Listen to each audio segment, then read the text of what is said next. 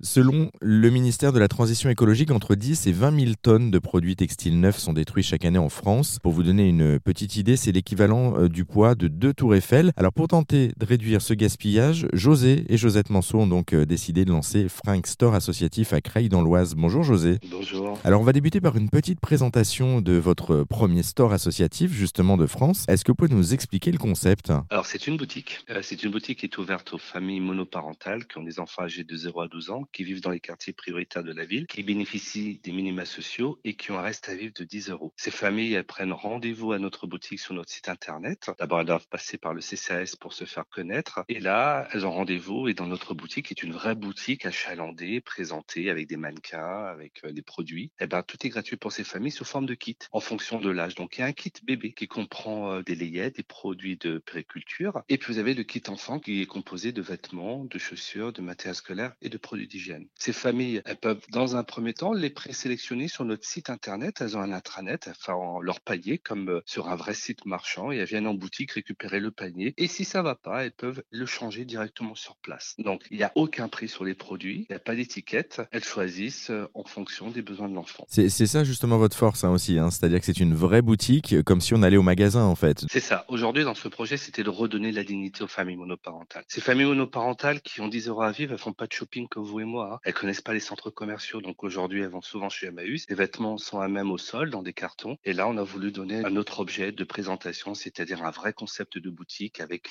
des mannequins, un décor, un sol. Les produits sont présentés sur des cintres. Et là, c'est de redonner de la dignité à ces familles, de dire bah voilà, votre boutique, elle est pour vous et euh, tout est gratuit à l'intérieur. Il y a aussi également autre chose, une idée que vous véhiculez. Alors il y a, trois mots importants aider, insérer, upcycler. Est-ce que vous pouvez nous, nous, expliquer justement le dernier? Alors aider, insérer, on comprend, mais upcycling, euh, ça consiste en quoi? L'upcycling, c'est un véritable mouvement écologique. Hein. L'upcycling, c'est une manière simple et ludique d'éviter la déchetterie des objets qui n'ont pas dit leur dernier mot. Alors, il y a une différence entre l'upcycling et le recyclage. Alors, le recyclage consiste à récupérer la matière de plusieurs produits pour ensuite créer une nouvelle matière première. Avec l'upcycling, on crée de la valeur ajoutée sans dégrader la matière. Alors, le recyclage n'étant pas accessible pour tous les produits, le cycling est une véritable initiative écologique. Concrètement, c'est une petite euh, robe en Vichy qui est abîmée. Avec cette robe en Vichy, ben, on peut en faire un coussin, on peut en faire une petite pochette, on peut en faire un, tablier, on peut faire plein plein de choses. On récupère la matière, on la découpe, on l'utilise avec euh, une machine à coudre, une surjeteuse, euh, une brodeuse. On fait quelque chose de nouveau. On, on, réutilise en fait, du coup, on réemploie. Tout à fait. Une petite question pour terminer sur euh, comment ça marche côté produit, j'entends. Comment est-ce que vous les trouvez ces, ces produits? C'est des grandes entreprises qui vous les donnent en fait, ou c'est des particuliers qui vous en apportent également? Alors, ce projet a été construit avec des mécènes. Donc aujourd'hui, nos mécènes, ce sont des grandes marques dans le textile et l'habillement qui nous donnent tous leurs invendus. Dans la notion de, du textile, vous avez deux notions, la notion d'invendu et la notion de défectueux. L'invendu, c'est un produit, une chemise qui a été fabriquée en 4000 exemplaires. Finalement, il y en a eu que 100 qui se sont vendus. Et ben, les 3900 vont tourner pendant un an, deux ans dans les magasins de déstockage de ces grandes marques de distribution. Et à la finale, ils vont être détruits. Et donc, du coup, ces,